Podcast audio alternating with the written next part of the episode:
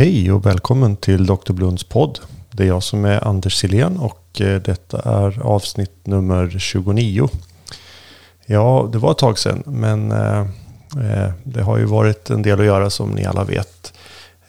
Jag är faktiskt överväldigad av respons som jag har fått när jag har varit och arbetat på olika ställen i landet. Det är kul att det finns lyssnare där ute. Så tack för att ni finns. Eh, idag så tänkte jag prata lite om ett ämne som är relaterat till andningssvikt på IVA. Det har ju varit väldigt aktuellt för oss under de senaste två årens pandemi. Eh, och mer specifikt så tänkte jag prata om VR. Och då menar jag inte virtual reality utan ventilatory ratio eller ventilationskvot som jag har döpt det till. Det är ett eh, för mig nytt koncept som jag stötte på nyligen när jag gjorde lite research angående eh, APRV-behandling för covid-patienter. Men det här är inte alls specifikt för APRV.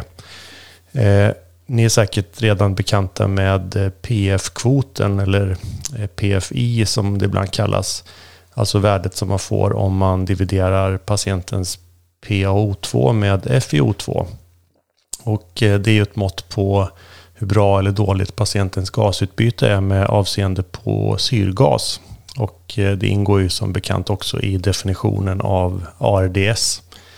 Eh, gränsen för mild ARDS drar vi vid 39 kilopascal eller 200 mm kvicksilver som det oftast står i de internationella papperen.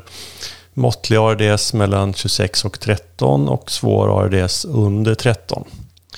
Eh, och jag brukar alltid följa PF-kvoten på mina patienter med eh, respsvikt för att ha en uppfattning om de blir bättre eller sämre. Eh, att beräkna värdet leder ju förstås inte i sig själv till att det går bättre för patienten. Men eftersom det är så enkelt att beräkna så tycker jag ändå att det är användbart som ett snabbt och ganska objektivt mått på hur sjuk patienten är. Men ehm, Eh, patienter som har svår lungsvikt har ju ofta problem inte bara med oxygeneringen utan också med ventilationen. Och det är helt klart så att det är sämre att ha en kombinerad andningssvikt, alltså både hypoxisk och hyperkapnisk, än eh, bara det ena av dem. Ehm, och hittills har jag inte haft ett lika enkelt verktyg för att kvantifiera den ventilatoriska svikten eller hyperkapniska svikten. Men nu så tror jag att jag hittat det i ventilatorisk kvot eller VR. Eh, och eh, det här togs fram av en grupp eh, kliniska forskare som presenterade dem 2009 i en artikel som jag förstås har länkat på poddens hemsida. Och beräkningen bygger på att man multiplicerar de uppmätta värdena för PCO2 och minutvolym och sen dividerar man med produkten av de predikterade värdena för samma sak. Och då antar man ett normalt PCO2 på 5 kilopascal och en normal minutvolym på 0,1 liter per kilo predikterad kroppsvikt. Så i nämnaren, alltså under bråkstrecket, där får man en konstant för den aktuella patienten, alltså 5 kilopascal gånger 0,1 gånger den predikterade kroppsvikten. Och då hamnar man någonstans i närheten av 30 till 40 för en vuxen person. Eh, och i täljaren, alltså ovanför bråkstrecket, där multiplicerar man den uppmätta PCO2 och uppmätt minutvolym, expiratorisk minutvolym då från respiratorn. Eh, och det är ganska lätt att resonera sig fram till att eh, storleken av täljaren, alltså det som står ovanför bråkstrecket och därmed den hela ventilatoriska kvoten kommer att öka om man antingen ökar PCO2 minutvolym eller båda. Så om man måste ventilera patienten mer för att bibehålla PCO2, då ökar VR. Eh, och det är ett tecken på att patienten inte bara har en hypoxisk svikt utan också ett ventilationsproblem.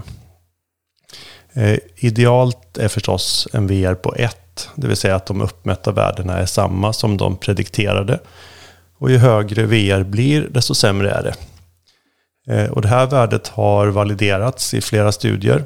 Eh, först av upphovsmännen själva 2013 när de jämförde eh, VR med uppmätt dead space hos sövda patienter och fann att det fanns en stark relation däremellan. För mycket dead space är ju ofta problemet när man har en hyperkapnisk respsvikt. Sen undersökte man IVA-patienter med ARDS och man fann att att eh, eh, VR vid inskrivningen var en oberoende eh, prediktor för ökad mortalitet. Där högre VR då gav högre mortalitet. Och bland de patienter som överlevde så såg man också att det fanns en starkt signifikant skillnad i antal respiratordygn mellan de som hade VR på mer respektive mindre än 1,4. Och eh, helt nyligen så publicerades också en italiensk studie av covid-patienter. Och där såg man en signifikant högre 28 dagars mortalitet hos de patienter som hade en VR som var högre än 2 vid inskrivningen på IVA. Och ytterligare en studie ifrån Spanien visade att patienter som hade ett VR som ökade från dag 1 till 3 hade sämre överlevnad. Och man såg ingen liknande korrelation för PF-kvoten, vilket också var intressant tycker jag. Så hur gör man då i praktiken? Jo, när man skriver in patienten då måste man ju först räkna ut prediterad predikterad kroppsvikt. Och eh, vilken form man använder är förmodligen inte så viktigt så länge man är konsekvent. Men i de här studierna som jag refererar så har man använt samma formel som i ARDS-studierna. Eh, och jag tror att de flesta moderna respiratorer har den inbyggd i mjukvaran. Eh, den finns också på Dr. Blunds hemsida förstås, om du vill titta. Eh, den predikterade kroppsvikten gånger 0,1 är alltså den predikterade minutvolymen. Och så multiplicerar man det med 5 som är idealt PCO2. Och där har man hela sin nämnare. Och den kommer då vara konstant under hela vårdtiden för samma patient.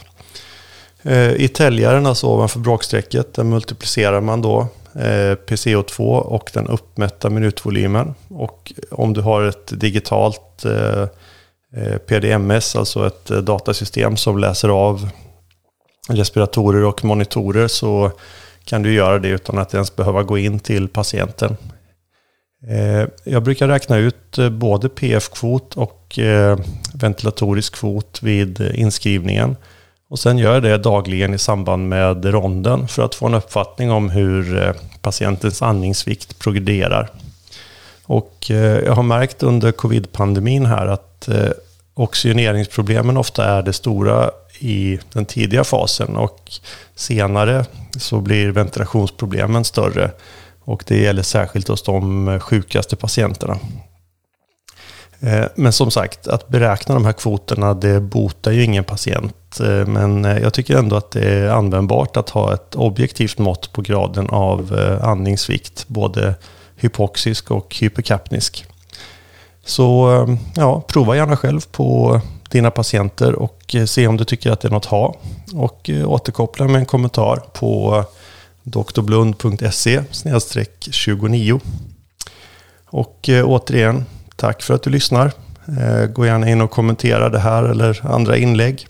Eh, glöm inte att eh, man kan lämna ett omdöme på iTunes eller var du nu lyssnar på dina poddar. Eh, det går också att följa Dr. Blund på Twitter och eh, Facebook och dela förstås med dina vänner.